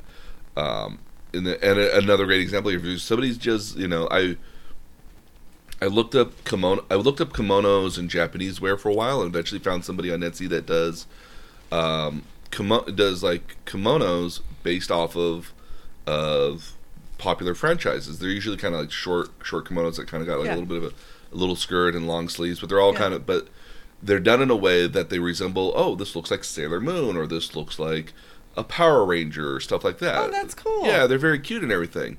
Um, but I wouldn't go and ask them to go make me, you know, like pants at the end of the day. Like it's it's not in their wheelhouse. It's not what they're typically known for. Um, Well, and the other interesting thing on, on Etsy is you get a lot of um, international people where where their pricing and, and I don't you know I have mixed feelings about this.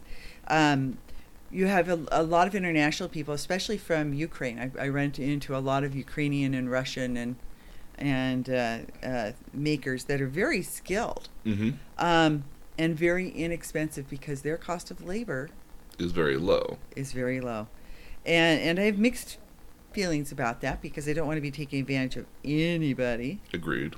Um, but on on the flip side, it may be something I couldn't afford um, if I were to do it another way. hmm No, I, I think there's uh, I, I think there is a bit of knowl- of knowledge that goes into there. Again, like um, my Wookie puppet, which I've gotten, was made by a guy in England.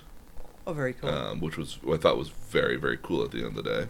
Um, yeah, I have a Harrison Ford. I have a Harrison Ford as Han Solo cosplay, and I carry the Wookie with me, oh, that's very cool. so it's very cute and it, it kind of a little muppety looking, but like you, you immediately Still. you still get the you you understand immediately what's Yeah. going on when you see it. Yeah.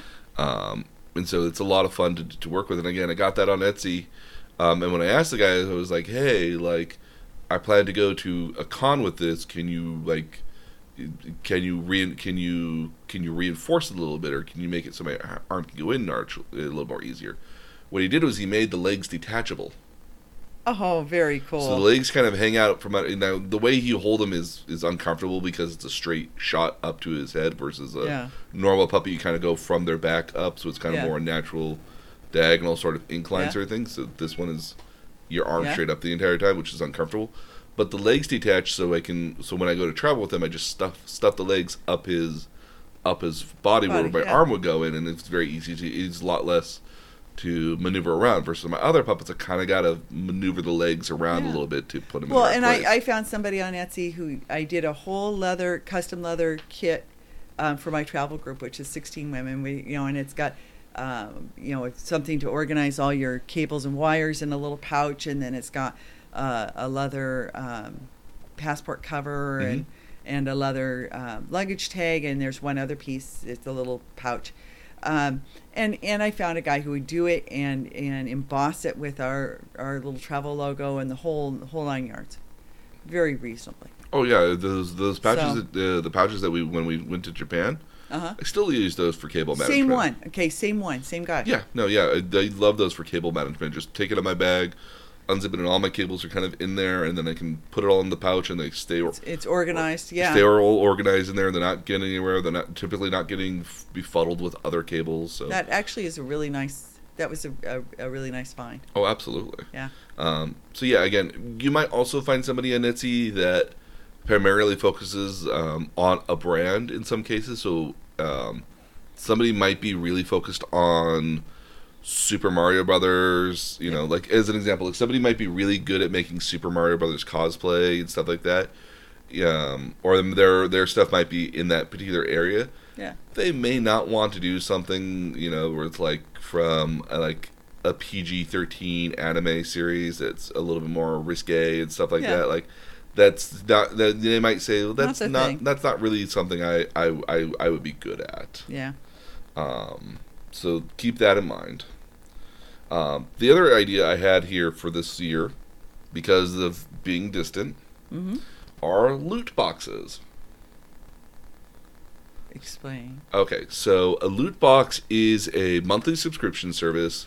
Oh, I do you, know about so- this. Yeah, so you have one for my nieces, which is the the sciencey sort of stuff. Kiwi. Yeah, so Kiwi, but they have other nerdy versions of this as well. So Loot Box, uh, Loot Crate is the is the the big one for nerdy stuff in a lot of cases, and they have um, their traditional uh, Loot Crate box, Right. Which has various item, various nerdy stuff in there. But they have ones that are also tailored for like Marvel, Harry Potter, WWE, Pixar, anime, Rick and Morty. Like I've even found ones that are meant more for Legos and comic books. So, so for for for those of you who aren't nerds, this would be like Causebox or uh, Fit Fab boxes. Yeah, so, the, so, Those, those are those are the, the the hot women's versions. so what it is, it's a it's a box that you get in the mail, and it typically comes with an assortment of different um, items in there. And sometimes you have a choice between several items. That if you have a preferred membership, because there can be levels of membership. yes, so like um, so you can have different levels of membership. So you might have more items in there or less items in there. Um, and in a lot of cases, even if they're items you don't particularly care for, in a lot of cases, they ended it. They end up doing pretty well on eBay right away, Or regift. or, or regift them to somebody else. Yeah. Um, I was actually thinking of getting the Tokyo treat box for my nieces. Yep. Because I think that'd be kind of a cool thing to get weird Japanese confectionaries Yep. uh, directly from Japan. And they're pretty game. Yeah, and and, and and and again, I bet it would be kind of a fun thing to do once a month. Um, the only thing I will say about uh, loot boxes here, which there are a lot of them, and I'll post a couple links on our website, is that uh, it is a monthly subscription service. A lot of them are only four times a month. or four times a year. I mean, four times a year. Yeah. Yeah. Sometimes they're four times a year. Yeah. Sometimes they're monthly. Um, it can be again like the when I was looking 30, at 40, 50. 30, 40. You know, it can, again, it can, they've loot box in loot box as an example, uh, or loot crate. Their standard box starts at twenty five bucks a month, Yeah.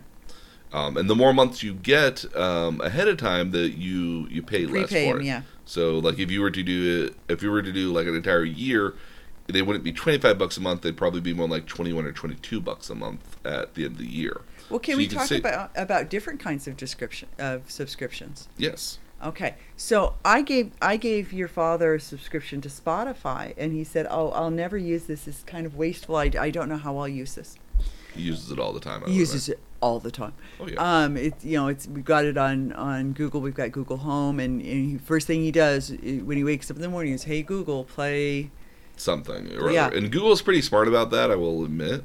Yeah, But again, uh, it's all available on Spotify. it's all available on Spotify, and and you have to have the Spotify service to do that. Mhm. So um, he, uh, in turn, um, gave me the subscription to um, XFM for my car. Yes. For satellite for satellite radio, on my car, which we love and and again use all the time. Um, other subscriptions that I think can be really useful, Crunchyroll. Crunchyroll, You Netflix. could do, and you could, and and the thing, the option you have is rather than buying it monthly, you can pay one fee, and you you have the option to make it non-renewable, Yes. and you can pay one fee for the year. Absolutely, yeah. And and so there are a number of subscriptions available hmm that um, are are just um, awesome. Oh yeah, a, Wondery is a is a is a great one I would recommend because uh, Wondery um, does a lot more kind of uh, National Geographic sort of style uh, podcasts in a lot of cases. Um, as uh, a uh, subscription to something like Audible would be probably be very good as well for somebody who likes books. I love Audible. hmm Yeah. Um, again, for for uh, nerdy people, I would probably recommend like Crunchyroll, um, or maybe even a subscription to um, Funimation's uh, streaming service, or um, uh, Because it's a it's a nice different gift mhm. um, that that they'll get to enjoy every day. well, not just not only something that they'll get to enjoy every single day, but it also might just be um, a lifting of a slight burden on some people. Yeah. you know, especially in kind of these weird times where a lot of people are out of work. You know, somebody paying for Netflix when you don't have a job that's something that just kind of helps you get through the day might be really useful at the end of the day. I know Yeah. during I know during Especially if you've got kids home. Oh yeah, I know during quarantine for the couple months before I found a new job, I was literally not doing anything most days except um, watching watching anime and playing video games, which admittedly I wish I wasn't which I wish I couldn't have to admit that. Yeah. Um, but I was able to I was able to get a subscription subscription to Funimation for a while and watched a whole back catalog of stuff I really wanted to watch Yeah. um, and then stopped the subscription after after I found a job because I didn't have time to go and watch them anymore. Well, so so I, I think it's a nice, fun, kind of different gift. Oh yeah, Yeah. And, and I think it's useful too, especially if you have a person who, um, again, if you have somebody who has a PlayStation, Xbox, or a Nintendo, like getting them that subscription for those because again those are monthly services to be able to access the online content for those consoles uh, would be useful. I mean, much the same way if somebody got me, uh, you know, if somebody got World of Warcraft time or various Yeah. time for other games, that's a very Yeah. useful thing too. Um, and, and I also just don't underestimate the power of a gift card. You know, a gift card to some places is a lot of freedom to to get something that you know, you know, somebody would really want. Again, especially if you know somebody who goes to a store or a shop frequently. You know, like I for a lot of time um, would gift um, gift cards to makeup stores for some of my female uh, um, employees that I worked with because I knew, you know, hey, I knew like a twenty dollar gift card may not only buy like one or two things from this makeup store because it's it's Sephora, right? Yeah, Seph- Sephora, and and and the the uh, and it's and it's younger, less expensive sister Ulta. And here's an interesting thing about that Mhm. is is I run a gift card program that takes care of um, usually 110 teens this year. Um, unfortunately, we're only doing 80, but um, teens in foster care and group home, um, and some of them are emancipated. And um, this year we have 49 um, 49 girls and 31 guys, and um, and the Ulta card we give them two gift cards, Mhm. twenty-five dollar gift cards, one for food, and um, one for uh, merchandise that they can purchase. Yep. And Ulta is is I, I've got you know over half those girls have requested Ulta cards. And, and again, I, mean, I, I especially like it because it's a, especially if you know somebody who's somewhere where they shop frequently enough, or Yeah. um, Oh, yeah. that it would be a nice way. That I find it's a great way to be like, you know, I don't know what you really want, but I know where you want to go spend some money at anyway. So here's Yeah. a gift card here. Yeah. So I find Yeah. that to be uh, exceptionally useful in those particular cases. Yep. Um, so gift cards again, I never want to underestimate gift cards. Now you had sent me some links to some websites that you've been using for a number of years here. Um, Yes. And I was able to go off to go onto these, some of these websites and I thought these are some really good websites. Yeah. Um, You can. I, I will say you can find anything on eBay. I mean, there are lots of times when I'm looking for small things to stick in stock. I am the queen of stockings. Oh, yes. Really seriously. Um, to me, that's the most fun on Christmas morning, and, and I've been known to stick, you know, like a hundred dollars worth of stuff in a stocking. That's just not uncommon for me. Mhm. But um, and, and a fair amount of that is eBay. But these the, the four links I gave you are stores that I've gone to any number of times for cute, quirky, different things like the thumb drives. oh yes, the you thumb, guys have flash drives that are actual thumbs. thumbs, and I and uh, for the women I painted You painted the nails on the them. nails on them. Um, and and those came from one of the sites I gave you. They, those came from Lunchbox. So the first one that you sent me was a was a website was a website called eight three five. You're getting something from eight three five this year. and so um, I liked. uh, So I went on there, looking on there. Um, It has some good licensed brands, and I would recommend um, their Disney and Marvel slash DC series because they have some really cool um, statues on there. Yeah. it's a really some really kind of cool statuesque sort of uh, stuff on there, and they're they've got both like realistic proportions and kind of cartoony proportions You as well. choice, so there's yep. a couple different cool options on there. Um, uh, and there's a couple, and there's a couple on there from a number of different sellers that I know make really quality material there as well. So I thought that was a really good website. Um, some of their other areas, though, I found to be a little limiting, and I think this is true of some of the other websites too, um, that don't that have a good coll- I have a very small collection of licensed material. Yeah. So if you were looking for all things Harry Potter, you would find some stuff here, but you wouldn't find everything you really wanted, No, but or you for- wouldn't find the greatest collection of it. But it'd be a good starting point to see. But if you're looking for ideas, it's a decent little place for ideas. Oh, ideas. absolutely, absolutely. And it's it's eight spelled out, and then the number three, and then five spelled out. hmm And again, we'll put a link on the, the website here Okay. because we'll links for a lot of this stuff. Okay. Um, the other one I, that you sent me was "This Is Why I'm Broke." I love the name. If nothing else, than for the name. This is Oh, the I'm name broke. is perfect, and this this one I like. This is one I think I like the most Yeah, this is um, one of my faves. because uh, even just the web page that I started on had just aisles and aisles of items and like Weird stuff. well, and uh, what was what was great about it too is that it wasn't just is that a lot of the links were really were re were sending you off to other places. So Yeah. it was but it was in, so it was sending me to things on Amazon and Etsy. Like I saw on there, there was a um, Snorlax um, cos- Cosplay. cos- Cosplay. cosplay patterns, and I was just like. Oh, that's awesome looking. Um, and there's a lot. There was other small stuff there, but it also had the Snorlax. You know, um, I know the, the the giant Snorlax cushion, which is like a three hundred dollar cushion. I know of. Yeah. Um, and a couple of the other things was like, yeah, these are nerdy stuff. These are totally nerdy things. At the I love of the day. this is why I'm broke. Oh yeah, and I, I liked it because of just the the sheer amount of stuff that was on there too, and it was uh It's weird stuff. It's not. It's not particularly well organized. Would be my complaint. yes, that that was one of the things that it really did feel like a hot. Uh, it really did feel like I found this. Here's a link, and I found this. Here's a link This almost. this this this was my favorite. Oh, the dice. Yes, I've seen dice. Uh, I've seen those oh, you dice. see, that's not new. It's not necessarily new, but I but the If but you had somebody who plays Magic the Gathering, Magic the Gathering, they Dungeons have a Dragons. what is that? A, what is that? A 20, 20 sided It's, dice? it's a D twenty where the one it says F is basically F. Yep. You know, F U C K, but it Yep. just says F. Yep. Um, and there's another one where the twenty says yeah. So those those are something I've seen more recently in the last couple months. But no, it's a great website. It's my fear is that going on there is that I'll find stuff I want, and this will be why I'm broke. Literally, this is why I'm broke. yeah.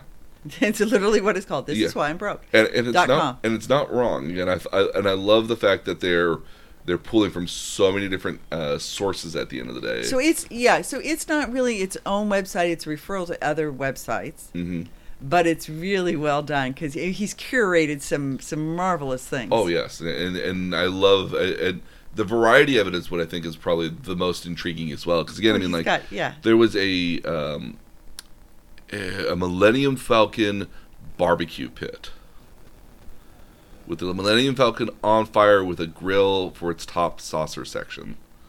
And I was just kind of like, yeah, I could see this. This would make sense to me. So I again, I, I again, I like uh, this is why I'm broke very much at the end of the day. I, I it's it's it's a fave of mine. Um, the next one you recommended to me was Geek Store. Yep. So this has a lot of licensed brands on it here. Probably the most of all these. If you were uh, looking for Funko, you, you yeah, this would be the place you would look for Funko. They were selling a lot of licensed stuff here. Um, but even though they're selling a lot of licensed stuff, they're not selling a lot of it. Um, and these and a lot of the stuff that's on here as well um, is the official versions of stuff. yeah. So this is the, so this is the official version of the um, of the Funko version of the Funko characters. This is the official version of whatever statues are from like Star Wars. If you know, were if you were concerned, if if you were concerned about um, the legitimacy of what of you were something, buying, yes, um, this would be the official place to get it. Where Yeah. where like eight three five had a good collection of stuff. Um, they're done by other studios that They're make knockoffs. or well, no, not necessarily knockoffs. knockoff. No, I wouldn't call them knockoffs necessarily. But eight three five has a lot of. Um, we've licensed, you know, Superman, so we can make this cool statue of Superman. Yeah, So it's it's it's licensed. It's the licensed characters, but done by other studios. Versus this, versus Geek Store has a lot of the stuff that's like we as the licensee went out and found these people to make the official, you know, Boku no Piku. This is the one we endorse. Yeah, the official Boku no Hero T-shirt, or Yeah. you know, the official Boku. I, I I find it has. Um, I can if I couldn't find it other places, I could find it there. Yeah, I, I think I I think this is also a good starting point as well to see kind of what is out there as well. Yeah. Um, so it's a lot of good official stuff at the end of the day, which is what I kind of appreciate. Um, and then the next one, which I also liked quite a bit too, it's probably my second favorite too. Why this is why uh, This is why I'm broke. would be book lunch or box lunch. Box me. Lunch. Box Lunch is an awesome site. I've used that this Christmas too. I, I I like it because it's got it, more for its variety of stuff too. Um, I think it's much more um, curated at the end of the day. I think is is a, they did a much better job of curating um, stuff on here. So if you wanted to find pulp culture related stuff or um, stuff for him or her, it's much better curated with a lot more quantity of items there as well. Well, and and it and Box Lunch has actually some nerd stuff that isn't isn't brand named. It's where I get the soap that says, yeah, I, I I've several times gotten the two sided soap that says face butt. Yeah. Well, again, it's they have some of the licensed. Again, their licensed stuff is a very good mixture of various licensed stuff. At the end of the day, um, and a lot of it's not the official licensee sort of stuff. Yeah. Uh, but like if you were looking for a Naruto sweater, you could find a Naruto sweater here. Uh, but I liked that you could go to like the men's section or the women's section, and you had um, a literal like variety of different stuff that was there, from T-shirts, shorts. Um, If you were looking generically, if so, if I were looking generically for what's a fun thing I could put in a stocking for a guy, I could go to men mhm. and get a real fun selection of stuff Yeah, that I you- could choose from. Some Uh, ideas, some good ideas. and that's what I really liked about this too, because you had a lot of variety to the stuff that they have there, um, without it ever feeling like a repeat or kind of like limiting on certain stuff. Yeah. Now, the harder you look, you you'll definitely find stuff that it's not as varied as other stuff is. But Yep. I, I, I do like the fact that there was that its collection of stuff is very is not insubstantial at the end of the day. I mean, like if you wanted to look for um, Animal Crossing stuff here, like by comparison to like Geek Store had maybe like a dozen, maybe had like five items from there, and then Yeah. eight three five also maybe had about maybe like a dozen or so. Like Animal Crossing launch box box lunch has nearly over two hundred fifty some odd items here, ranging from Just sh- in on just Animal Crossing alone. Yeah. So it has a much better variety at the end of the day that I really appreciate. Yeah. Um, and, and So- a so lot those, more items. Those are four go-to shops um, that I frequently I've used for years, years and years if you wanted to find nerdy stuff for people. to find because I because I have nerds. Oh yes, I have three, like deep nerds. we Yeah. try. So, um, uh, all good at math. Um, so you know those are those are stores I've used repeatedly and had good results with. Oh yes, and I, I, I kind of don't want to have them bookmarked for myself because I'm afraid I'll just go onto them frequently and I will find myself wondering, how do I pay for rent this month? Yeah. Well, that's this is why I'm broke. Oh yes, that that website especially needs to not be on my bookmark bar. He's fun because he changes it all the time. oh yeah, no. a- a- again, he looks like he has quite a bit of fun scouring the internet for whatever weird stuff is out there, and I'm sure other people He has a Or just- flash drive that's a, a a tentacle that when you plug it in goes whirling it, it around. wiggles around. Yeah. Oh, I want that so badly now. Yeah. That would be really cool to, especially just to have that kind of plugged in at work, just to watch people kind of freak out a little bit. Yeah. oh Um, yeah, no, it'd be great fun. Yeah. So so um, you know that's that's one I use a lot. Lunchbox. I mean, all all four of those are ones I, I use um, quite a bit for for shopping because I'm always looking for for the unique and unexpected. Oh, I, I love the unique and unexpected. Um, I'm always looking for the screaming flying monkey. we have very, we have quite a number of screaming flying monkeys. Yep. Um, but it, but also as a nerd, um, the one thing, the last takeaway I'll take from the uh, I will mention here is that don't underestimate the desire to show stuff off. Nerds love to show off, show off the things that they've been collected over the years. Um, I have the unique benefit of whenever we do the podcast that I stare at my wall of various items that I've collected over the years and think to myself, it's like, I have a lot of stuff I've collected over the years, and then I look at it again, it's like, but I have I have fond memories of each one of these items too. Yep. So I mean, like, and like I can I can look at my Gundam model that I got last year for Christmas and think, this looks really cool right there, and that's a really great series. And then I can look at like some of the other stuff on there and think like, like that's been with me for like 20 years now. That's pretty cool. So my my caveat would be, know your nerd Yes. because um, I have nerds that like wrestling, and if I can get a vintage wrestling figure, that's like a hot thing. oh yeah. and um, and then I have other nerds who like anime, and I re- I remember searching, searching, searching for a particular um, anime CD of, of music Mhm. one year for you. Oh yes. Yeah. That I got it, and I was just like ecstatic when I got it because it was like, I love, cause I love that band. It was, um, You mentioned them once. I mentioned them once, and I was surprised that you that you had that heard me mention it. I and listen. then and then I got and I got the CD, and I was in to this day, it's the only CD that's ever in my car at any given time. So so here's so here's my thing is is I have another nerd who um, every year at Halloween if I went on his university's webpage on Facebook, hmm I would see him um, because he'd be full on. He has like the best Green Ranger costume I've ever seen, and um, he'd be full on on campus in the Green Ranger. Um, Just kind of hanging out, just doing his thing. the other fun one would be sometime during finals he'd wear his Christmas suit. He has a Uh, it he's a plaid checkered. It's got Christmas trees on it. It's actually not plaid. It's Christmas trees Oh, all it's over actually it. Christmas trees. It's actually Christmas trees, and he has a green Why vest. does he wears wear it to finals? He wears it to finals just to lighten up the mood for everybody. He Oh. walked. He actually walked into into one of his lecture halls to take his final exam, Mhm. and as he walked in, the teacher said, "You just got ten points bonus points for wearing that." And ever, ever, ever after that, he considered it his lucky suit. And um, and uh, so you know, and, and now now of course he's uh, A little bit further away. yeah now he's- now he's in Pennsylvania, so we'll have to see if they if uh, he's doing graduate work, and we'll, we'll have to see. But um, but yeah, uh, you know you so so my my thing is know your nerd, Mhm. listen for small hints that allow you to pick up on on maybe things you could you could find, and then use these websites to to, to to research a little bit. Again, Yeah. I, I highly recommend stalking Facebook.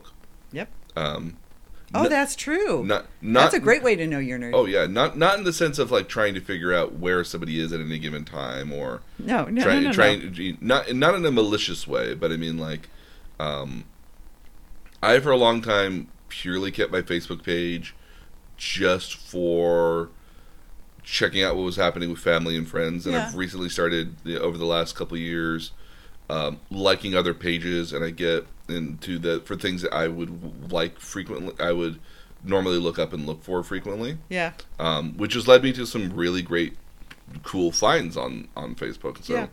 um, I imagine there's other people who are a lot less private than me in that particular regard, so probably have a very highly cultivated Facebook um, link. So, I mean, like. Look, that'd be a great place as well. If you don't fully know your nerds necessarily, that might be a way. That might be something to look at too. Yep. Um, so we're gonna post all these notes and all of our uh, all the links for every, all the different websites and places we discussed on our website at the nerdtutorialpodcast.com. And then if you want to follow us as well with the conversation, we're going to post this as well on our Facebook group at facebook.com forward slash nerd tutorial podcast. Again, all is one big giant word. Um, and then if you have any ideas or future topics or you want to, or you have, um, you want to talk to me on Twitter, you can reach me on Twitter at nerd underscore tutorial. Um, and we follow all of the previous links that we've had there. So we're following Harry Potter now, Yep. um, and a couple other stuff that we followed here as well um, in the past. So any sort of new stuff that ever comes out in there, you can check out our Facebook or my, or excuse me, my, the Twitter feed and follow that as well if you want to find something on there that's like, yeah, I'm really into Gundams, and um, you can follow the official um, Bandai channel that's which is the people who make Gundam Yep. um, because they've got they've, they're known for their mech shows at the end of the day. Um, but we hope that you guys uh, stay safe out there in these weird times, and we'll see you guys again next time. Bye. Thank you.